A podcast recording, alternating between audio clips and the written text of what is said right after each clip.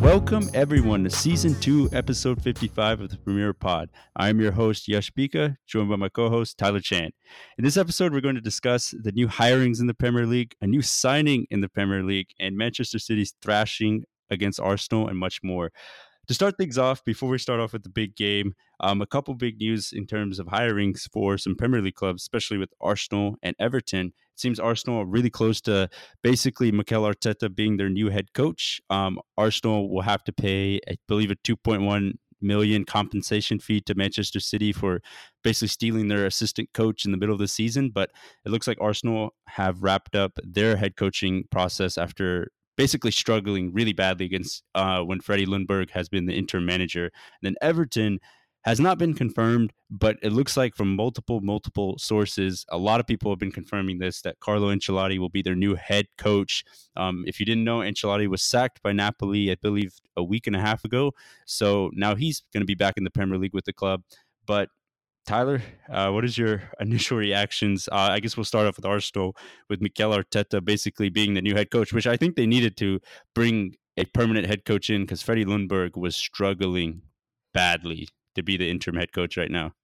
Yeah, Freddie Ljungberg was definitely not ready for this job. It, he just kind of got put in, and he's like, "Man, let's just see what happens." And then right now they're just in pure chaos mode. Mm-hmm. But Mikel Arteta, this is very interesting move because the former Arsenal and Everton man, he had he had options. He like, all right, do I go to potentially Everton? Do I go to Arsenal or maybe even stay at Man City? Because you know, once Pep Guardiola leaves, it's like maybe they'll hire him up from yeah. there. But... I, I, I remember with the episode Eric Krakauer, he did mention that a lot of reports mm-hmm. said that uh, Arteta could be lined up to take over Manchester City's um, head coaching position once if Pep Guardiola did leave. But seems like Arteta seemed like this was the perfect opportunity for him to leave and start his venture as head coach somewhere else. Mm-hmm. And I'm curious to see what kind of style Arteta is going to bring to Arsenal because right now Arsenal they're they're just literally as we've been saying individuals 11 players yeah just 11 individuals not really one team mm-hmm. whenever they are set up for a match so I'm wondering if Arteta's gonna have that kind of setup that Pep has because mm-hmm. he's been his assistant coach for several seasons now, so he's learned literally from Pep how to really tinker with the team, how to set up tactics, what kind of players mm-hmm. to really look out for to make this kind of tactic work out. So it'll be interesting to see what he makes of it and potentially how he changes up the team because now for sure he's going to have to revamp the team because the team's not working and it's like what what do we got to do? He's like, we probably got to get rid of Ozil. Probably have to get rid of some certain other players like mm-hmm. David Luiz. I was, I was, He's like, making, I was going to ask yeah. that question in just a little bit, but my only concern here is I like that they ha- are in the process of basically finally hiring a new coach, but under you know being under Pep Guardiola, Pep Guardiola's mantra has always been attack, attack, attack, play with the ball, not really pay too much attention to you know basically setting up shop and defending the biggest problem with Arsenal right now, obviously they don't they don't play as a team, but they leak in too many goals and their defense has been shambolic for probably 3 seasons now and maybe even further than that under the last couple years of Wenger, the defense just has never been good. Um, you know, under Mikel Arteta, I'm just curious to see if they go with the Pep Guardiola philosophy of attack, attack, attack, and you know, basically kind of neglecting the defense. And I think right now Arsenal need to fix the defense first and then move forward. But I'm curious to see if Arteta goes for the um, playing with the ball, playing more with possession. Um, how do you think Arteta would set up his side if once he's confirmed as Arsenal's head coach? Mm, he would probably it's a little hard to say because right now I feel like Arsenal managers are very influenced by social media to who for who to play because it's like, man, why isn't Pepe playing? Why isn't Ozil playing? Why is Aubameyang playing left wing instead of striker? It's like little things like that. So I wonder if he's gonna get influenced by those same things because like we're, I mean, we're even doing like we're even part of like the issue where it's like, man, why aren't they playing the three best players? Why aren't they playing like Lacazette, Aubameyang, and Pepe? And and then finally, when Unai Emery did that, they got some some results, but they still didn't get wins. Like they got a few draws and then still lost occasionally. So it's like it, it's up to Arteta to really figure out what the best formation is and what the best tactics are with the player he has currently, rather than try to force players that he has into maybe tactics he would have in mind. I think that's the way to go. Like how uh, Solskjaer did when he first went into United. He just looked at the team and was like, "All right, this is what we have. Let this is probably the best way to set up the team based on the players we have." And you know, he got results from that. But now United's kind of reshaping their ideas and their tactics to really formulate to more like what Solskjaer wants, which is why it's a little bit different now. But mm-hmm. I think mm-hmm. Arteta is going to have to just use what he has now, which will be interesting because so far we've seen Ljungberg bring Xhaka back, and we you, you know use he he's brought on like so many just random players off the mm-hmm. bench mm-hmm. and just off anywhere. Really, like there's no consistency in his lineup. Yeah, so we're gonna have to see what uh, Arteta sees at training and what he really would bring out from these players because like certain players now, like Martinelli, he is one of those players he like during good. that game. Yeah, he looks good. So I wonder if Arteta's going to see the same thing, or maybe mm-hmm. he'll drop him back on the bench and then bring out another player. But yep, I I, I it's really going to depend. As a neutral, I'm a big fan of Mart- Martinelli. I think he just provides a lot more, and he just gives heart. He gives some heart to this Arsenal team that's been lacking. You know, you have a lot of these big name players that have been signed for big money, uh, yet you see a guy, a little, you know, a kid coming up the ranks, um, you know, a young kid basically giving his all to play, basically play as a senior level for Arsenal Football Club. So I think he's he's really impressed me during this, you know, time of you know transition for Arsenal. But you know, talking about their game over the weekend where they got thrashed by Manchester City 3 0, um, a City team that needed to bounce back after getting defeated by Manchester United. They looked a million times better than Arsenal. They just looked like on a whole nother level. This honestly looked like uh, Manchester City was playing a team that was facing relegation. And that is such an embarrassing thing to, you know, put hand in hand with Arsenal, but Arsenal were nowhere near Manchester City this game. They couldn't, they were never on the ball. Um, they were second to pretty much everything, and City just cut through them like some not hot knife through butter. Basically, it was so easy uh, the way City were able to um, play their way out the back and just play their way um, into the goal. And Kevin De Bruyne should have had a hat trick. I mean, he was man of the match, probably the probably one of the greatest midfield performances I've seen from a midfielder in a long time. Like that was incredible. Some of the goals he scored and some of the chances he created, but all props to City there. Um, and it kind of brings me the question what players need to get sold for Arsenal? I, I have a list right now. I think Mesut Ozil, probably Lacazette, um, probably David Luiz, Sokratis, um, Xhaka, um, you know, I'm not completely sold on Pepe right now because he just, you know, whenever he does, he shows moments where he's really good. I think it's a little too hyperbolic to sell him right now, but he needs to show me more. Um, and those are just a couple players I have in mind that Arsenal need to get rid of if they want to transition out of this, you know, this run and like, you know, being in the depths of darkness so much and, you know, kind of transitioning more into a positive, more um, positive outlook for their season.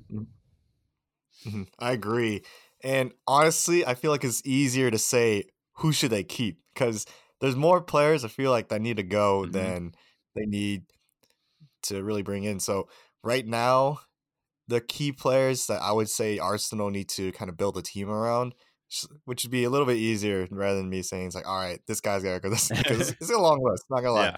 But like Bernd Leno, yeah, oh, he's he been MVP, better MVP of their season. Yeah, he's literally MVP because he has the most saves currently in the Premier League because they're his defensive line in front of him is horrible. It's just not horrible. it's horrible. They're not doing him any favors. They're making him look like a fool at some points, but literally without Bernd Leno, they'd be conceding way more goals. Mm-hmm. So I definitely keep Leno. Bellerin, I feel like he is a good leader to have in the team. Think, He's been there. I think they need to get a back a right back though, because he he just gets injured too much. Mm-hmm. And Maitland Niles, I don't think is the move yeah. because even Maitland Niles is not like playing right back and it kind of shows he's like man he's not very motivated to be in that position mm-hmm. but he's a very versatile player so i'd still keep maitland niles in particular on the team mm-hmm. but like certain players like callum chambers hasn't really proved it, proved himself exactly i was going to say exactly that because he's one of those players that we were highlighting saying hey why isn't callum chambers playing over david luiz or Sokratis?" because he's one of those players that could be that big player that Arsenal is looking for, and they've kept him for so long. They've trained him and kind of nourished him into like this kind of or nurtured him to, to be this kind of player that he is now. But even then, he's still struggling. There's so many mistakes he made, especially during this Man City game. I'm like, I don't know if he's really the big player that they need. Mm-hmm. If anything, they just need to overhaul all their center backs. um, I I, de- I definitely agree with that. You know, going into the midfield, who do you think should they build around the midfield? I like Torreira. I like Torreira a lot because he's one of those players that'll do all the dirty work. He's mm-hmm. kind of like N'Golo Kante esque, where yeah. he'll basically run around the entire game. He has a lot stamina, of energy, a lot of energy, and like that's something you need. Like every team needs one of those players. Like even Liverpool have that in Henderson, mm-hmm. but he's no, he's not the best finisher. He's just literally a, that kind of player who is a pure box box center mid who will mm-hmm. steal the ball away, you know, find the right pass, but he's not really going to be there to finish. He yeah. he did attempt a couple of long shots and rips during this game, but you know, just Rosie right there. it's it's a little tricky though because I like Torreira a lot, but also Guendouzi. He is a player when paired alongside Torreira. There's not much maturity there, where there's not much leadership as well. Where it's like they're both kind of young players that don't really know what to do at some points, and that kind of shows. And for those two players being that kind of position, like the main anchors of the team, I feel like there needs to be a veteran there, someone who has that kind of experience. Someone like, you know, back in the days, like Schweinsteiger was there for Bayern Munich, or right now you see Toni Kroos there for uh, Real Madrid, like Modric yep. as well. So they need some kind of veteran there to really kind of guide the way, mm-hmm. to really show that, hey, it's like, hey, you should stand here, you know, guard this pass. Hey, you stand here, you know, be they'll be they'll open up space for someone else to run through you. Yeah, things like that. And, and I, I, feel like right now they're just both like, uh, we'll just do the best we can. no, I I agree because you look at all the best clubs, they have like a center defensive mid that just sits there. You know, with Fabinho at Liverpool, Casemiro at Real Madrid, Busquets at Barcelona. I mean, you could look look down the list. Like pretty much every good club right now has a pure like just a midfield that just sits there and directs traffic where it needs to go. Basically, your your second leader, you know, compared to your center back, he's your second guy that's there, that's always there. And I think Arsenal have been longing for that for a long time. I think Torreira could play that if he was maybe a couple inches taller and just a little bit more beefier, but he obviously can't change his physical stature. I think if they had like a Matic esque, you know, physique, you know, physicality like person in there um, that could do the job, I think that would help out their midfielder, help out their midfield a lot. Mm-hmm. And it's not Xhaka. Yeah, oh, he's not the guy. He is. Uh, he, he doesn't. he's too slow. He's way too slow.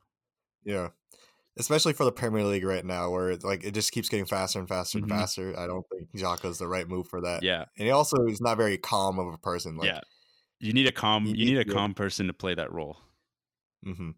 So it, it's it's tricky because you know Guendouzi he's still very young too, but if man, if he just had a little bit more experience, I feel like this pairing would be pretty good. It's just it's just lacking experience right now, mm-hmm. and that's that's the hole that Arsenal find themselves in. Yep. But you know, let's move on to the wingers, attackers. Who would you who would you keep? If I were, if eh, I was talking to some Arsenal fans, a lot of them are not sold on Lacazette, and I'm I'm not either. So I would keep Aubameyang, Martinelli, um, I'd still keep Pepe just for the fact that it's his first season in the Premier League, and I think he can. He's shown flashes that he can really do it. Um, and then Saka, I believe, is their other winger. I would keep mm-hmm. those as my primary um, attackers. I think Ozil pretty much ran his course at Arsenal, and pretty much I think at this point ran his course as a big time player at a big club now because you know the the you know all the stories that have been there he pretty much disappears every time there's a big game now. He doesn't like to do any of the dirty work and track back and nowadays i feel like with the modern tactics i feel like a lot of managers are asking all their players even if they're big name players to track back and do some of the dirty work to help push their team forward and Mesut Ozil no longer does that and his type of role where you can just have a number 10 just sit there and dictate the play I, I think that that type of role is disappearing now. I feel like a lot of number 10s now need to be able to go back and help out the team and help out the dirty work defensively so they can get their, you know, creative stuff offensively. So I, I think Ozil just doesn't do that anymore. Mm-hmm. And also Ozil just plays at his own pace, really. Mm-hmm. Just, he doesn't really up the tempo for the team. He doesn't really bring it down. He just plays at whatever pace he, he wants which yeah. is good because he's really good at doing that. But also for Arsenal, it's not really benefiting him. It's kind of like when Sanchez went to Manchester United. I feel he just kind of did his own thing whenever he got onto the pitch. He's like, what is he? what what yeah, he just wants to take everyone on. Mm-hmm. When the team mm-hmm. is winning, you know, it looks good, but like right now, Arsenal are kind of in a hole, and it's not really helping them out of that. It's just kind of digging them farther in. Mm-hmm. But in terms of the players, I would keep, I would keep actually the the same players you mentioned, and Lacazette. He was one player I was on the fence about. I was like, hmm. I don't know because he also has a history of injuries I as well. Know. I think like I know everyone rates his like a lot of people when he signed him are like, oh my gosh, this guy's like a FIFA legend. He's so fast, like he mm-hmm. can finish, he's got the pace. But I don't know, watching him in real life, like he's good, but he's not like a plus quality striker. I feel like Aubameyang is miles ahead of him in terms of strikers. And if you were to rate Premier League strikers, I'd honestly put Firmino ahead of um, Lacazette just based off pure consistency. Mm-hmm. Um, I, I know Lacazette is still better than most Premier League strikers, but I mean, I think I would take Jesus and Sergio Aguero over Lacazette, and I would take obviously I would take Harry Kane, Firmino above um, Lacazette as well. Yeah, I'd say right now after Lacazette joined Arsenal, he definitely did take a bit of a dip because going from League A to the Premier League is a huge difference, and mm-hmm. it kind of showed because during his first few it's games, three seasons only, now. Three yeah. seasons he's been at the club. I it, it, it still feels like he's new at some points. Mm-hmm. It's like man, it's just still trying to get used to it. But yeah, like during this first season, there were games where like he would score in the first few because of like you know a tap in or you know one one touch shot, things like that. But it was never that kind of player where he'd make his own chances. I feel like you really had to really feed him, and it was he struggled at times, and he's still struggling. So Mm-hmm. It, it's kind of rough for Arsenal because they can't just get rid of him. They spent so much money on him, mm-hmm. and they expected a re- they expected a return, but you know he's not really doing anything anything that would really help Arsenal get pushed into the top four. I feel like they need to find, yeah, as you've been mentioning, a more consistent striker in terms of fitness as well. Because like literally last weekend, he, he was not in the starting 11 mm-hmm. and he needs to find the goals way more often, like a Aubameyang level consistency where you're challenging for the golden boot. Yeah. But, you know, Lacazette is not doing that. He's not. I forgot to mention I'd keep Martinelli as well. He's been fantastic. Yeah, you mentioned, and okay. I I like Martinelli not a lot because like even during this Man City game during the first forty five seconds, I was like, oh man, this, he had a chance, and unfortunately he didn't finish. But I mean, there's been times when Arsenal needed that spark this season, and he's been that guy. He's mm-hmm. either off the bench or maybe in the 70th minute after starting. He is that guy. So oh, yeah.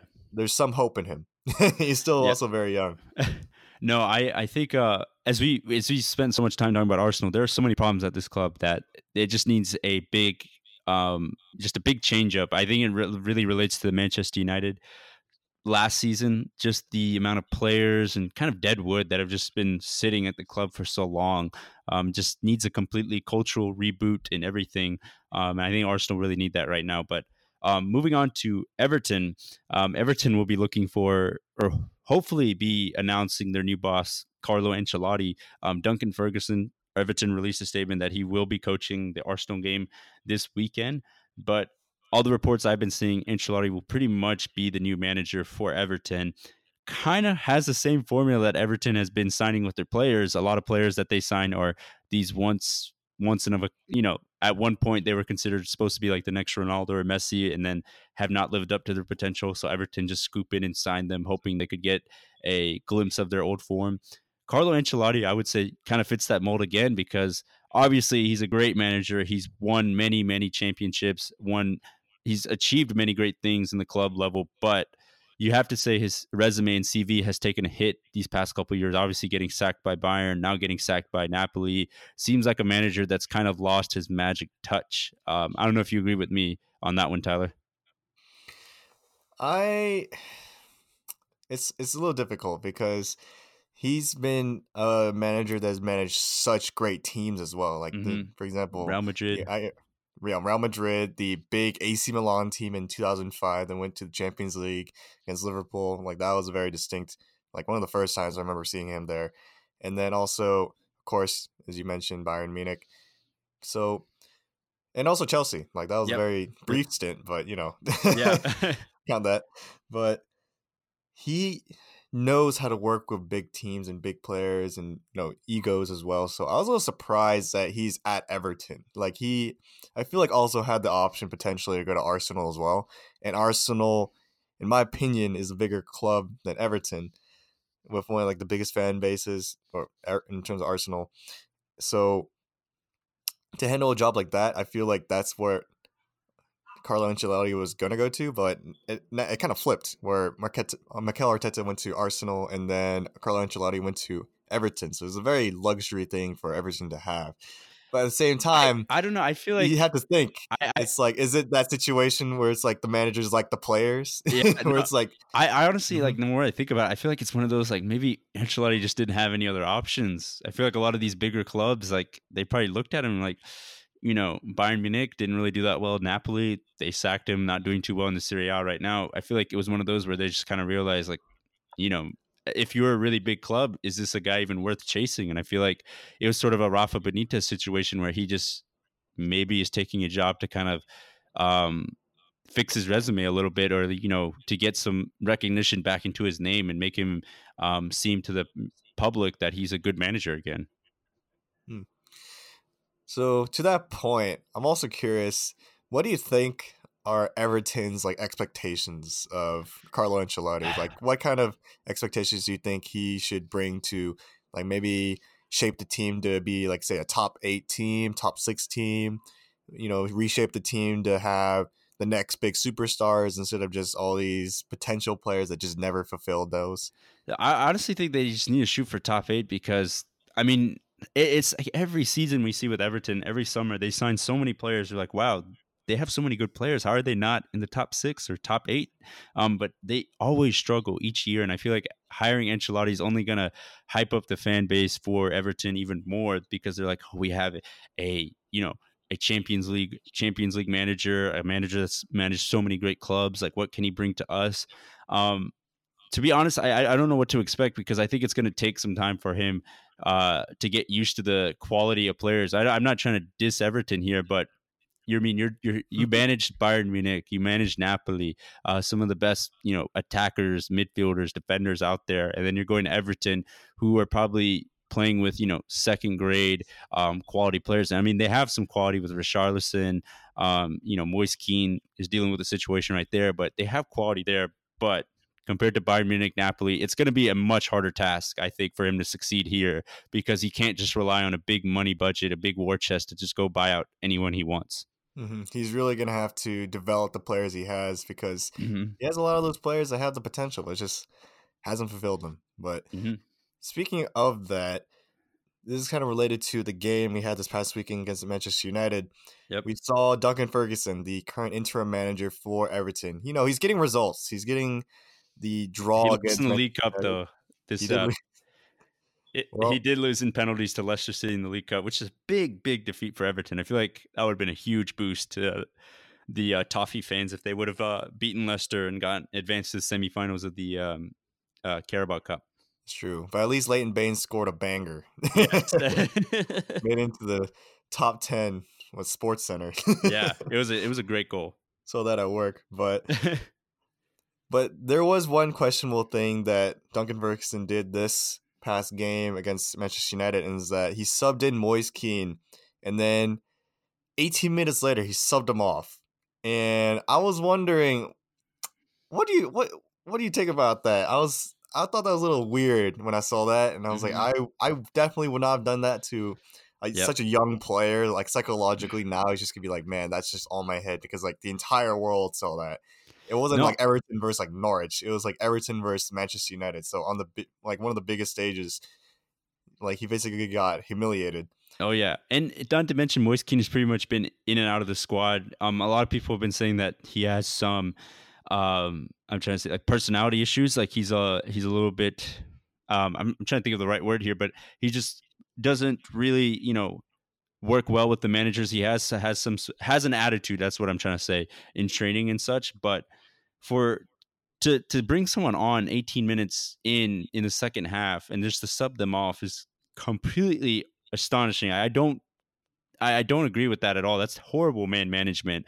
Um, and basically Ferguson's um, claim was that he was just trying to waste time. But at that point, why didn't you just bring off Richarlison or one of your other attackers that have been on the field for pretty much the entirety of the game?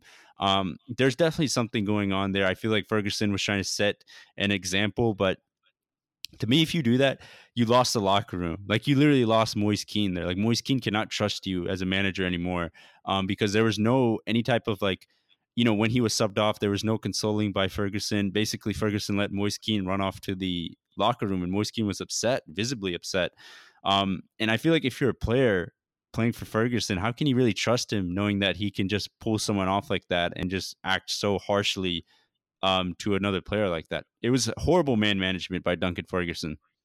Mm-hmm. Like Ferguson definitely should have said something as Moise Kean came off, but the fact that he also like disregarded him is like, all right, eh, like just like another like pawn to his like plan to get a result against Manchester United. It's like, come on, man. It's like these guys are human too. Mm-hmm. So that was that was just bizarre to see for me. So and to me, that that probably I'm, cost mm-hmm. him like a chance to be the full time manager at Everton.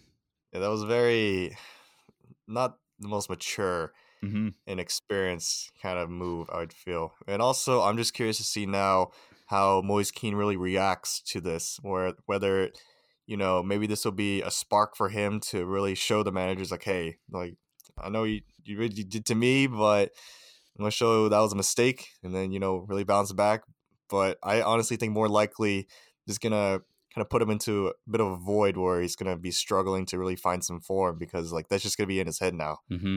Like and, as you've been saying, it's like yeah. And Everton invested a lot of money, and I think it was like twenty seven and a half million or something like that they paid for him um, from mm-hmm. Juve, and he's a young player that has a lot of talent, but has just not done well at Everton. I feel so bad for him because um, he's got a lot of talent there, just needs a better a better club and a better place to nurture his talents, but going going back to this game, uh, did finish as a draw. United, after beating Spurs and City, couldn't capitalize with the momentum and ended up drawing in this game. Mason Greenwood scoring the finisher, I mean, scoring the goal with a great finish. But uh, sort of the same problem that's been plaguing United this entire season when they're at home against a lower league opposition or lower, you know, a lower tier team. Um, when they decide the other team decides to sit back, they don't have enough creative um, prowess to you know really unlock the goal and unlock the defense to get that goal. Um, that's why they uh, basically, if you look through United Twitter, and I, I'll say this too, they need a attacking midfielder or they need a creative midfielder in there because McTominay and Fred work really well when there's a big opposition they're facing. When they just have to, all they have to do is basically stop the passes and stop the balls, and then just basically play a ball out to one of their wingers. But when it comes to actually creating chances, they struggle in that front because they aren't the most creative midfielders. They're mostly there just to block the attacks. And then for Dan James, I'll point him out. I kind of want to see more from him as a United fan. I think he's so good against the big teams when he can play on the counter attack because he's so pacey and he can just run at defenders. However, when it is a block, uh, you know, a defense has set a blockade. He can't really use his pace to his advantage. Um, so I want to see him get a little bit better in terms of linking up with more one-two play, developing some skills so he can beat an opponent um, on the wing and you know cross a ball in or get a good consistent cross in. I think that's probably his next step of development because right now he just isn't offering that. And I just want to see more from Martial. I think Martial at times can be pretty inconsistent, but you know, when he's on his game, he's so talented and he's so deadly in front of goal because he's got the skills and he's got the close control that, you know, that's really great to see, but he just isn't consistent enough for me at least. And then Marcus Rashford has been in some fine form, just a little bit off in this game, but I would like to see Mason Greenwood get a little bit more chances too because the kid is really special. I mean, if you ever watch his finishes, like he can hit you from the left, right. He's got a great, he's got just a great two two feet on him because he's just so deadly from either foot. So I want to see more Mason Greenwood, but I think you know over over this type of de- December month and the month of November, they've been heavily linked to Erling uh, Haaland, the RB's uh, the Salzburg player, the attacker um, for Salzburg, who's been lighting up the Champions League. I think he'll be a great addition to United if they do buy him. It seems like in all reports that he probably is going to go to United because a lot of reporters have asked Solskjaer about it, and he's chuckled at the um, opportunity of seeing him. And apparently, there's been reports Solskjaer has actually flown out there to meet with him. So hopefully that deal could actually get done because I think it will be a huge boost um, attacking wise for United. That'd be that Norwegian connection between Haaland and Solskjaer right there. So oh yeah, that'd be perfect actually. And that'd be a big spark to the United attack because it's like, oh, this is something that would get people a little bit interested into United again. Because you know during the summer it was just like, oh, we bought a center back, oh, we bought a right back. It's not really something. We've been good. We've been great. Yeah, they've been great, but it's also like not very exciting mm-hmm. signings. It's just like, oh, like these are just signings you need, but it's not really gonna really like rile up the crowd. But for Erling Haaland, like this would be very interesting to see. It's like, oh, is he gonna week in and week out get the goal? It's like, what's he gonna do? Like we don't know. Like we don't know how he's gonna really play on the big stage in the Premier League week in week out because mm-hmm. like we've seen him do it in the Champions League. You've seen him do it at the U20 World Cup, but you know, Premier League's a whole different game as we as we've been saying yeah. with like Lacazette. But also, I wanted to highlight is like as you're mentioning all these players at United, it's like, man, you know who they're really missing? Paul, Paul Pogba, Pogba. like literally Paul Pogba. And luckily for United, they don't have to go out and find a player that can fill that void. They have a player that has just been injured for so long. Mm-hmm. He hasn't played. He hasn't played a game since September. I think the last game he played was that Arsenal match, oh or oh my gosh, or the week after the Arsenal game, and that's all the way in back in September. But he actually got. Eh, he was returning from fitness, you know, from his ankle injury. He went to his brother's wedding, got sick at the wedding, and is still going to be out. Solskjaer is still hopeful that he's going to come back, but I don't know. I I've seen so many reports. This I I really don't know what to believe at this point because there's just so many reports out there that he isn't showing any signs that he wants to come back. Other reports have just been saying, you know, throughout his entire United tenure that he wants to leave. But I I I honestly just don't know. I I really don't know when he'll come back. Um, Solskjaer says he's hopeful he'll come back before the start of the new year, but I really don't know at this point. They could really use him because mm-hmm. he's one of those players, especially since he wouldn't have any defensive, real defensive duties with Fred and McTominay behind him. Mm-hmm. Like He'd he would, be the ultimate spark plug. Yeah, exactly. He'd be the key for that attack, and mm. you know, but it's honestly all on the player to really have that desire. Because I mean, you can tell when certain players just don't want to be on the team anymore, and you put them in, like it's like it can lead to like, really disastrous stuff it can be kind of toxic and also it's just literally as if a player's just standing there. it's mm-hmm. like, all right, what was he What's doing? That? I, I I forgot. Was Coutinho sort of like that when Barcelona were after him, and he basically like everyone kind of knew at one point like he was just going to go to Barca. Like, it was just whenever the window was going to open up. Mm-hmm. Ironically enough, I feel like Coutinho had his best stint at Liverpool during his last half of his final season when he's like, all right, it's time to go to Liverpool or it's time to go to Barcelona. And then he had to really show up. He's like, all right, this is it. This is my last time. This is like my farewell tour. And then he's just like, he just went ham. And then mm-hmm. he got mm-hmm. sold to Barcelona. But, you know, at Barcelona, he he's still not doing too well. Actually, no, he's at he's Bayern at Bayern already. Yeah. So it's like, there you go. But, I mean, it was good because his form upped his price that Barcelona paid. It's like, all right, this guy might be yeah. the real deal. My my only thing is, um, if they do sell Pogba, I want to even if we don't recoup the amount of money we spend for him, they just need to get like some sort of player swap going where they at least get a quality midfielder in return. If he goes to Real Madrid, like give us at least two of those midfielders there for Paul Pogba and cash, or some, or at least one, because they they cannot let Paul Pogba go just for money and not expect to buy someone in replacement for him. He's too good of a player to do that. That's true. I agree, but man, it's really up to the player to mm-hmm. decide. I really, I really does, I really do hope he stays because there's. I feel like we we've seen in the past two games. I mean, the past three games now with you know when they beat Spurs, they beat City, that sort of a blueprint is being you know set at the club now where they're starting to build something slowly and slowly to something you know back to their normal selves um, and hopefully, you know, maybe Paul Pogba can see that and maybe get clinged onto it. But I'm not going to blame him if he leaves because obviously when he did come, he was obviously promised a lot of, you know, we're going to be back to our Champions League selves. We're going to be competing for Champions League, Premier Leagues. That obviously didn't happen. And I, if you, if I was a player, I would feel kind of upset too that it. I really haven't. I'm like one of the best midfielders in the world, yet I'm not competing in the Champions League year in and year out.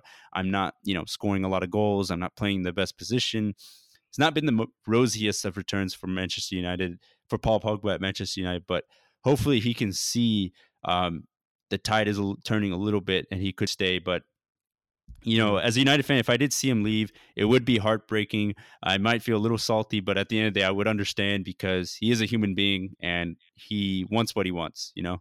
He is getting a lot of money though right now. Yeah. he is getting a lot of money. That's why a lot of fans are upset because you're getting paid a lot of money just play, you know, for whatever so months and get sold in the summer. But I don't know. He's Atlanta United. go join his brother there. yeah. Dude. Oh man. But you know, it, it, was it was a, sort of the result I expected for United, but kind of sw- switching over to Liverpool, they actually saw assigned one of those Salzburg players we were talking about, uh, Takumi Minamino. I hope he, I hope I said his name right. Yes, he's um, perfect. Yep. Uh, Tyler mentioned that he's the first Japanese player Liverpool have ever signed in the club history. He mm-hmm. now joins Minamino. Now joins uh, is now the fifth Japanese player to play in the Premier League. Obviously, the latest one was um, Shinji uh, Shin, Shin, or no, Shin, yeah. Okazaki, Okazaki for and Leicester. Okazaki, yep. Um, Okazaki fragment. It's funny because though it's funny because those two guys won the Premier League titles. Obviously, Kagawa with Manchester United, Okazaki with Leicester. Looks like Liverpool will probably win the title, so Minamino will probably get a title once he joins Liverpool uh, January first. But Tyler, is he is he a guy that's going to take over like Shaqiri's spot as like super sub or you know as um, Divock Origi, or is he kind of a guy that needs to basically train and develop a lot more before he can even be considered a substitute for Liverpool. I think he's more the replacement for Adam Lallana. Ooh, although okay. it, because there are reports that Lallana will be leaving this summer oh. because you know he's he's not in his prime anymore. He's like 31 years old and he hasn't really been playing that much. Yeah, I thought is Minamino isn't he more of a winger though? I thought Lallana was more of like a you know, like your number 10 type, you know, mm-hmm. box to box midfielder type thing. Minamino, he can play at center attacking mid. Okay. He's very pacey. That's yeah. that's the difference between him and. Lallana is very two footed. He's very creative of a player, but you know, Lallana is literally you you see him last season playing in the U twenty three matches and then getting into into fights because he just he just lost it. So I mean, he's he's gonna leave, and then Minamino, he's we got him on a bargain. Yeah, we got him for seven point two million pounds, and for a player who was lighting it up also in the Champions League, like he's one of those players that behind Erling Haaland, you'd see Hwang Hee-chan, and then you'd see Minamino, and Minamino, he's one of those players that really impressed me. He he scored against Liverpool. Yeah, he saw up Van Dijk, right? I was like, what the deuce? No, that was that was Hwang Hee-chan, okay. but I was like, oh my gosh, this guy's actually legit. And also, I'm a fan of Japanese national team hey, hey. because you have their jersey. You know, I do have their jersey, and I got to support an Asian team. Yeah. Got to represent. And Keisuke Honda is one of my favorite players of all time, hey, so that's how I got into that. Keisuke Honda. But you know, there hasn't been a new Japanese player in a long time, so this is this is huge. Mm-hmm. And Minamino has been one of those very exciting players. I don't think he's a player that I'd immediately start potentially even sub as well. Like he's definitely a player that's going to have to learn Klopp's ways, the gegenpress, really how this team is set up because it's going to be a lot different from Salzburg. Mm-hmm. But at the same time, you know, Sadio Mane, he was also on Salzburg at one point, yeah. and he learned pretty quickly to adapt to the system and to the Premier League as well. So I wouldn't be surprised if Minamino, you know, starts making some appearances. So he's an FA Cup next player. part of the season. Yeah, maybe FA Cup, or maybe even in those weeks when Liverpool has like three games in one week, mm-hmm. like this week in particular, you see him play or start against Wait, some. I forgot he he won't League. be able to be in the Champions League because he's played in the Champions League with Salzburg, right? I believe that's mm-hmm. how the mm-hmm. transfer rules work. You can't be in the uh, you can't basically be in the same competition as the team you're going to, so they won't have him for the Champions League, but.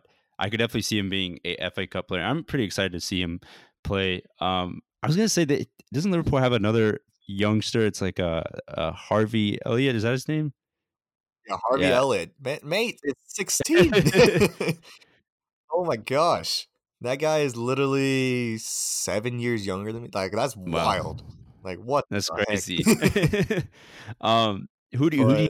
Is uh, one year older than me, so I don't hate him. Nice. Um, that was another youngster there, but uh, you know they are playing in the FIFA Club World Cup, so they basically um, in the Carabao Cup they basically played. I think their average age was what a like twenty three or something like that. Their average age of their starting eleven um, that they played against oh. Aston Villa, and they basically got thrashed against Aston Villa, but. They had no experienced players there because all their experienced players were obviously in competing in the FIFA Club World Cup. Um, are you are you happy that they're trying to go for the Club World Cup, um, or are you just like Klopp, chill out, and just not? Hopefully, no one gets injured. I actually prefer Liverpool go for the Club World Cup over the League Cup because, mm-hmm. like, when you think about it, to get the Club World Cup trophy, all you have to do is win like two games, and that's like a trophy under everyone's belt. While in the League Cup, they still have to face Premier League teams. Like they still have to face Aston Villa, they have to beat them. They have to face potentially Manchester City, still in the competition. So it's like little things like that. But you know, in the Club World Cup, all they do is like beat Monterrey, which they did, and then they face Flamengo on Saturday, which mm-hmm. honestly, them versus like like say Flamengo versus like an Aston Villa, they're not too different. yeah, like in terms of like just the amount of like the play the caliber of players they have. So, mm-hmm. and if they beat Flamengo, that's a gold crest on their jersey next year. So that's yeah. also a big thing to have. So yeah, it's uh you know obviously Manchester United won it, Barcelona won it, um, Real Madrid have won it. So a lot of the big clubs have, and when they're in that competition, they're just like they they go for it and they do win it. So yeah. uh, it will be it will be a nice trophy for Liverpool to have because you know you did the hard work of winning the Champions League, so now you get rewarded just by kind of cruising your way into the FIFA Club World Cup. And they haven't won the competition yet, so that'll be another oh, wow. streak where they just haven't won a certain trophy for a long time. So that'll end that streak. I even had a text from one of our listeners, Cho. he was like, "They're not gonna win that. The streak must continue." I'm like, "No, it's definitely happening. They're facing Flamengo. They're not facing freaking Barcelona." Is like, mm it's it's happening. So mm-hmm. I'm very confident that Liverpool are gonna get a trophy very soon, and that'll be a very nice thing to have on the jersey. Just like that little gold badge to have right in the center. It's like, it's like ah, I know who I know. I know someone's that's buying a jersey next season yeah. if they win it.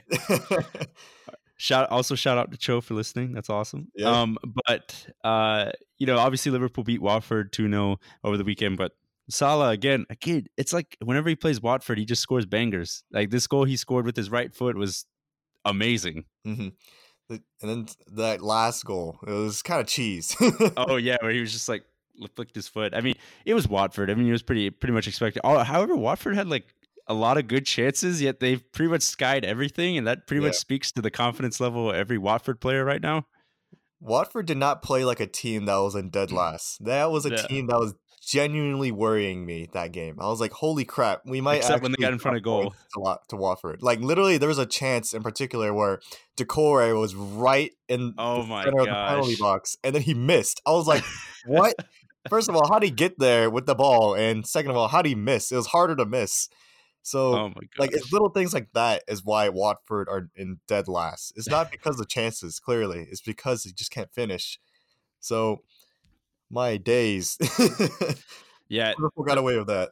Oh yeah, they did. Um, and then we spent a lot of time obviously talking about like these bigger clubs, but kind of going going down the list here. I mean, Tottenham beating Wolves. I felt like Tottenham just got really lucky. Jan Vertonghen just getting a really good header to win the game because Wolves they had a lot of good chances and Tottenham at one point just looked kind of pinned back. But you got to credit to Jose for getting his team ready and they basically you know scrapped up and got that scrappy win mm-hmm. something that they failed to do under Pochettino a lot of times in the Premier League yeah there was a lot of draws under Pochettino but also mm-hmm. Jose Mourinho did have a very mm, questionable setup in his defense where he put Jan Vertonghen at left back and Jan Vertonghen had to basically mark Adama Traore the entire game. Oh my and, gosh, Traore scored a banger. Like I, yeah, Traore basically sauced Vertonghen the entire game too. Dude, I forget like, how big difference. he is. I forget how freaking huge he is. Dude, he's literally built like Ezekiel Elliott. I know NFL he's built like an NFL he's, running back. He's huge, and Vertonghen, he he's not the player he was like a few seasons ago. He is like half the pace of Traore. So I was like, poor guy. But sure enough, Vertonghen gets the winning header at the very end from a mm-hmm. corner kick. So I'm like, wow, he made up for everything because like he had an abysmal game, but because of that goal, he got a team of the week card for FIFA 20. So it's like, all right. I mean, got the game winner, but I was like, all right, what about the other 90 minutes? Yeah. Have, We're not gonna look at that. oh my god. They have a big challenge this uh this week, but quickly going on to Chelsea, who are a team in free fall right now, um, especially in the Premier League. They lost to Bournemouth at home, one 0 Shout out to Bournemouth and Eddie Howe, who have been struggling recently, but pull out a miraculous win um, against Chelsea. But uh, is Chelsea regressing, or are they basically basically falling down back to earth, and they're basically playing up to the, I guess, to the quality that they currently have in the squad, and they were just kind of overperforming in the beginning half of the season. I think it's the latter, what you said, where it's like they were overperforming, doing a lot better than they were supposed to, and you know Christian Pulisic, he went on a bit of a tear. He was scoring like five games in a row or something like that. Yeah, and then all of a sudden now in the last five games, it's like all right, there's no goals happening. yeah, like Chelsea are just kind of coming back to earth, being the team we all expected it kind of would like kind of would be at the beginning of the season, where it's like all right, they're going to struggle because you know they didn't have a transfer window. They're playing a lot of youth players and you know it's kind of showing. Yeah, I, I don't think we ever mentioned this, but they got their transfer ban lifted, so now they can buy players in the winter transfer window. And that was a very quiet lift, like yeah. in, in, terms of our what's it called? Yeah, just like a lifting of the ban because that was a big deal. But honestly, the January transfer window is very difficult to get yeah. any big names into the team. So maybe that's why they lifted it. Is like, all right, who are they going to really bring in? you know, they do have Champions League to really entice some players, but also can they even get qualified to play for the team? It's like probably not. And also, if there is a good player, like most of them already in the Champions League at this point, or you know, trying to help their team in the Europa League, but it's going to be interesting to see who they bring in because you know Frank Lampard has put so much faith into the team he has now, into the youth players he mm-hmm. has, mm-hmm. and you know brought up like Tammy I, Abraham, Mason Mount. I, I think you know Tomori. Yeah, they're they're like Tomori signed a new contract, um, but uh, with Giroud, it, it seems like he's probably he might go to Inter, which is going to be funny because it's just a but Inter's basically the all the players that basically got you know sold from the Premier League because um, there's reports that he could get sold, but I think they you know, a lot of people are not talking about the deadwood at Chelsea, but I think there are like a couple players that just really need to kind of leave Chelsea, and so they can really, really focus on just the youth players they have. Mm-hmm. I agree, and like there's certain players just off the top of my head, like you know Ross Barkley. Oh my gosh. yep, he's still there. that guy and then has also, been a total flop. Like I thought he was like he could fulfill like maybe some sort of potential, maybe moving to Chelsea, getting away from Everton, but he's just not the guy. Mm-hmm. And also Pedro. Pedro is a good play- is a good yeah, player. You know, has good leadership, but it's just he's just, but there's just so many wingers yeah. on that team. It's like and he's like um, I don't know. He uh, to me, he's I felt like he's just kind of lost a bit of his step. Like what's made him so good is that he's so unpredictable. Like he'll just out of randomness, he'll just like you know do a quick juke and just shoot. But you know, mm-hmm. I think Willian kind of outperformed him a little bit. And then you have Pulisic, um, you have somebody, you have like Hudson Odoi, you have some good young wingers that need more playing time than a 31 year old Pedro at this point, or 31 year old Willian at this point as well. Um, I think they, I think they have some clearing out to do. But I wanted to bring up a player. Obviously, he's not in the Premier League was a former City youth player, um, now plays for Dortmund. Jadon Sancho. A lot of talks have been there about um, he has kind of been falling out of Dortmund. Um, he's been as him as a player, he doesn't feel as loved at Dortmund. It seems like he wants to leave. Um, a lot of clubs obviously are after him, especially in the Premier League. Manchester United, uh, I think Chelsea were linked to him. Liverpool were linked to him. I think City are linked to him now. Um, is he a player that you think you could see leaving in January? Because there's been a ton of talk of him potentially living leaving in January. It'd be really difficult because you also have to look at teams that really need a winger, and there's not really a team in particular, even the Premier League right now, that's like, all right, what they're really missing is a winger. And if there was a team that needs a winger, a lot of teams have wingers, but they're just injured. Like in particular, Manchester City, a team that can afford Sancho, they have Sane, Sane. and he's, Whew. in my opinion, better than Sancho. yeah, proven it. But also, like, it kind of goes back to Coutinho's transfer, where it was like Sancho would have to really kind of voice that he wants to leave. Right, right now it's not really out there. Like you know, Dortmund is a very good team, still in the Champions League. You know, fighting for the Bundesliga title because right now it's just wide open in the Bundesliga. Like Bayern Munich was literally like in six when they faced Tottenham in the Champions League. Yeah, so RB Leipzig are doing pretty good right yeah, now. RB Leipzig in the top right now, and they did just draw against Dortmund in the Bundesliga. So you know they're still getting results. Sancho got the got the goals to get them back level.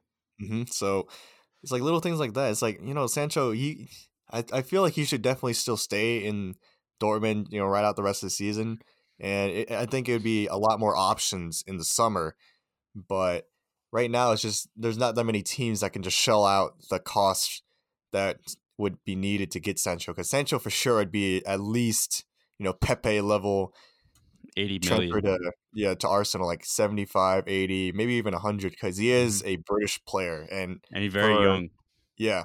So if you if you remember Sterling's transfer from Liverpool to Manchester City back in the days, that was a 50 million 50 million pound move and at that time that was outrageous it was like all right yeah. why and harry maguire was close to 90 he's more expensive than van dijk Mm-hmm. So I, that that will be a factor as well if he goes back to England, and also as a former Man City player, he's gonna have like those kind of ties. It's like, does he even look at certain teams like United? It's like probably not. It's like that's just gonna be kind of disrespect to City. But I mean, Carlos Tevez did. so honestly, I see him more likely going to a big team if he were to move in like say Spain, like say Atletico Madrid maybe, or uh, or Real Madrid, Barcelona. Probably not Barcelona because they already have a lot of players there. But Ansu Fati. They have a lot mm-hmm. of good young players there, but I don't know. I just that, hope not Bayern Munich. Gosh dang. yeah, they, they, definitely don't need another young winger because um, they just have so many right now. But um, that was just a talk a player that's always just been out in the news lately. But um, going back to the Premier League, Leicester finally drawing. Um, they drew against Norwich City. Um, I think uh, not I think, but Teemu Pukki had a a lot of chances, and a lot of them basically came because Soyuncu, a defender that we really both really like, but in this game probably didn't have his best of games, was really caught out defensively in his position. Um, basically had to track back and stop Pukki from you know basically scoring you know one v one chances. Had to use his pace to get back, but a lot of chances were. Um, were created because Soyuncu basically pushed up rather than you know staying with his line with Jonny Evans and that position almost cost Leicester, but they were able to scrape away a draw. Um, and a, a, decent result for them. But they really, if they want to be challenging Liverpool for a chance, a fighter's chance for a title, they got to beat Norwich City. They can't draw. Mm-hmm. Thank goodness they drew. As a Liverpool fan, I was like, oh my, thank goodness. And Soyuncu was trying so hard to mess up. I was like, what is this guy doing? Yeah. It wasn't like one or two chances that he let Pukki in. It was like at least five to six. Yeah. I was like, what is happening? Like Soyuncu has been so consistent so far this season and then all of a sudden this game he just he was just not ready he was just you didn't i guess he didn't sleep or something the night before just didn't study it was like what, was happening like Teemu Pukki had a plethora of chances but it's just you know he's just not in the same form as he was in the first half of the season. Although he has so, he has picked up his form a little bit in the past couple games. Yeah. Uh, definitely, I think he's revived his um, season. I would say that during that October, um, early November month, it looked pretty sad for Teemu Pukki. Looked like he was just like mm-hmm. going to be like a uh, August September type of dude, but seems like he's um, kind of picked up his form a little bit. But uh, but Norwich is not really helping him out yeah. though, because literally half of the team's goals, the entire team's goals are from him. Yeah. so he definitely needs some help. Oh yeah. Um, and then West Ham uh, picking up a win against Southampton at St. Mary's, probably saving Man- Manuel Pellegrini's job for about a week, I would say, week and a half. But a huge result for him. Haller got the goal. Uh, you know, a, a, guy that you know that needs to start scoring more because they invested a lot of money into him. Um, Pellegrini will hope so, but Hasenhüttl is his time running out at Southampton? We never really talk about that. I yeah. always wondered, as like, man, everyone else is on the hot seat, but we never but talk about This guy lost 9 0. I know, he literally lost 9 0. He's like, um, we're not going to. like, that was the guy behind the team that it happened to. Is like, and they're, they were in the relegation zone for so long. So, you know, is he on the hot seat? And, you know, he has gotten the results like every once in a while. Like he got two two wins in a row somewhat recently, and then that kind of lifted him up out of the relegation zone. But even still, they're still fighting against that for now and probably the rest of the season. Mm-hmm. But you know, when you look at the team, it's not the best team. You know, Danny yeah. Ings has been carving them out. He's some, been good. Mm-hmm. He's been getting goals somewhat consistently, like Jamie Vardy level consistent. Yeah. But and, I think like there there's a lot of players on that squad that you would hope take the next step of being more consistent. Like I look at Nathan Redmond, how many mm-hmm. times every season we're like, okay, this guy, he's going to turn the corner. He's going to be more consistent. He's going to be a decent player, but Nathan Redmond has got to be the most inconsistent of inconsistent players out there cuz like there's days where it looks like okay, he could be turning the corner, but most of the time he's just kind of meh, I would say. I remember when he was at Norwich and it was yeah. like, all right, this guy. Yeah, I was like, this dude could be pretty. I was like, when Southampton bought him, I was like, man, this guy's going to turn into like maybe the next Mane. And like, mm-hmm. he's not turned into anything close to that. He's not. Cl- he's literally Aaron Lennon. oh, that's a good. That's literally a good comparison right there. Except this one has Redmond has a bit of a shot on him. Like, yeah, rip some, but it's just not on target. But the player that has been kind of rising up to the occasion on Southampton that I did want to highlight is James Ward Prowse, the mini David Beckham, as I like to call him, because that's that was his inspiration for his free kicks mm-hmm. and why he, he's so good at them. And if Danny Ings is not scoring the goals, it so far has been James Ward Prowse. And yep. James Ward Prowse has been a player who usually doesn't play too far advanced in terms of, you know, going forward, but you know, he's got a few tap ins in the recent games. So that's that's something very interesting to see because that's more of a development in him. It's like, all right, now he's kind of changing as a player. Where in, before in the previous few seasons, literally he's just a, a center mid. He just plays kind of deep, and then he's just like, you know, scores the occasional free kick, and that's it. But mm-hmm. he's one of the players that's kind of stepping up. While the rest of the team, like Højbjerg and Valery, yeah, it's like we're not really any other players are notable. It's like it's not a very interesting Southampton team anymore when back in the days, it was like literally just a few seasons ago, you would be like, "Oh, that player is definitely going to a bigger club. That yeah, player is definitely going. Lambert, Mane, Van Dijk. Um, Lambert. I mean, he was he was doing good for them for a little he bit. doing good. He was doing good. obviously, but, when he man. moved, it wasn't the same, but he was doing good for him.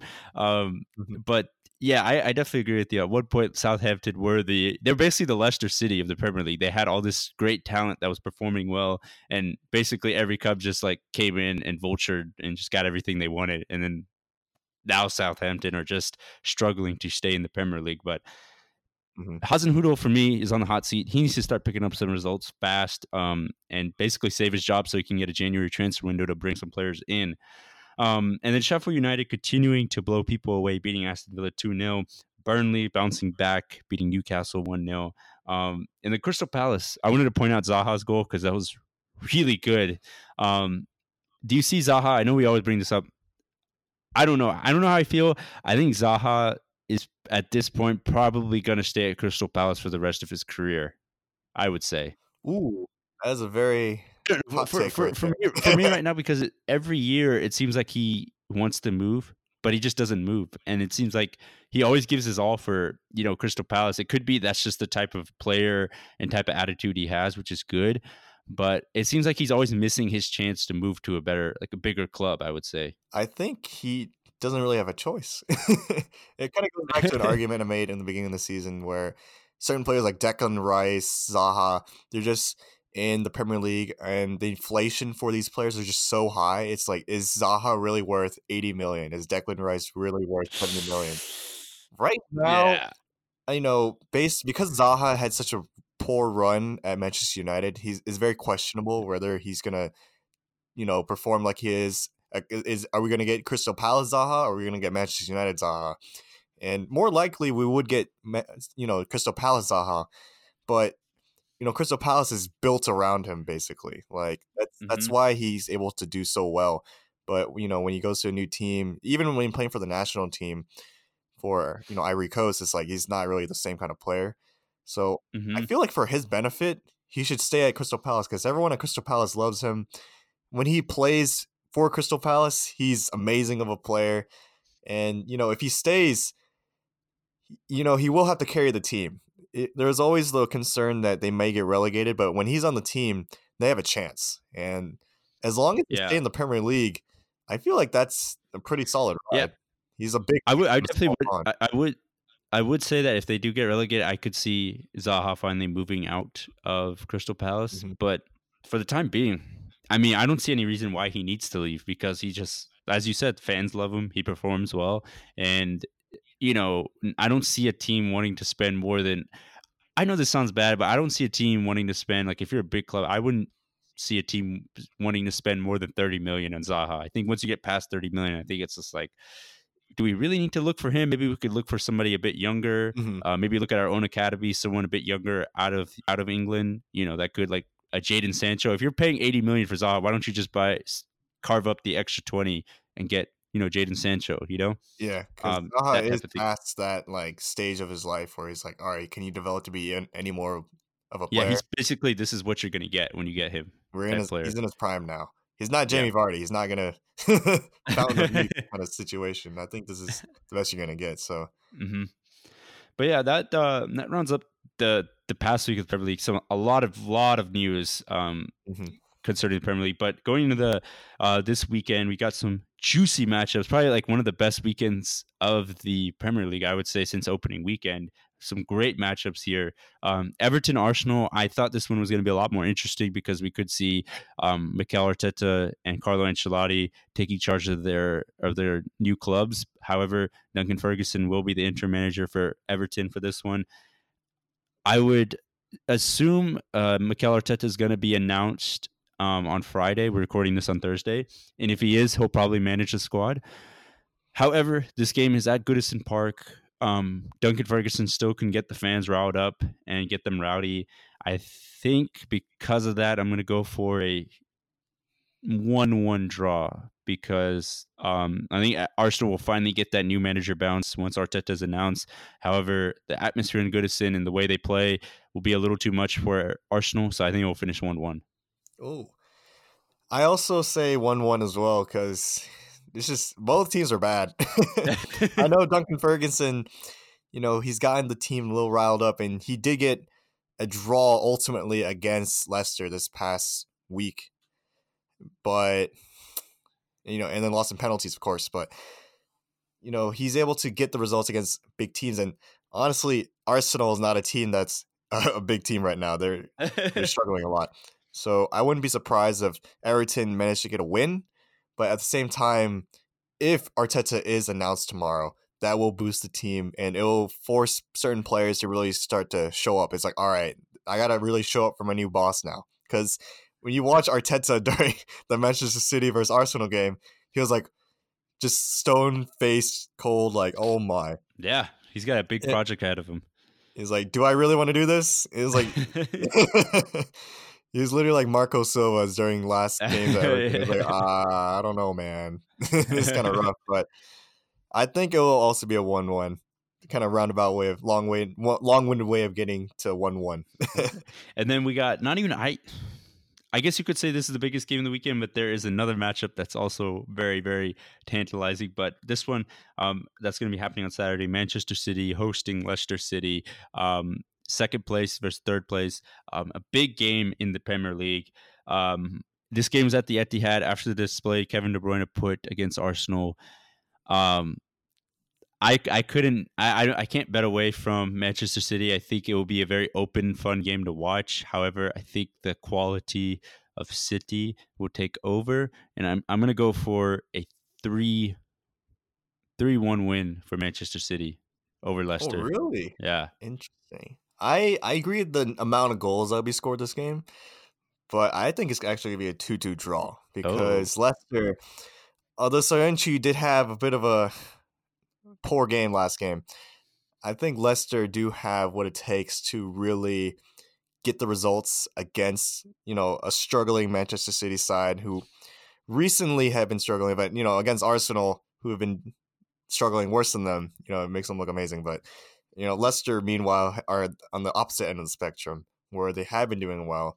You know, they I, recently beat that rejuvenated, somewhat rejuvenated Everton side. So I think they could get a result at the Etihad because Etihad is not as much of a fortress as like you know a Anfield or Old Trafford. I, I would know. I would say this though. I would say that since Pep Guardiola Pep Guardiola got defeated by um, Solskjaer against Manchester United, it just seems like when you get an angry Pep, I feel like that's when he's most dangerous. when Pep is angry and will basically coach his players to dominate the opponent basically from for the 90 minutes. I think he's just a scary manager uh, to deal with because he he knows how to manage these players and get the most out of them offensively, and that's what scares me the most.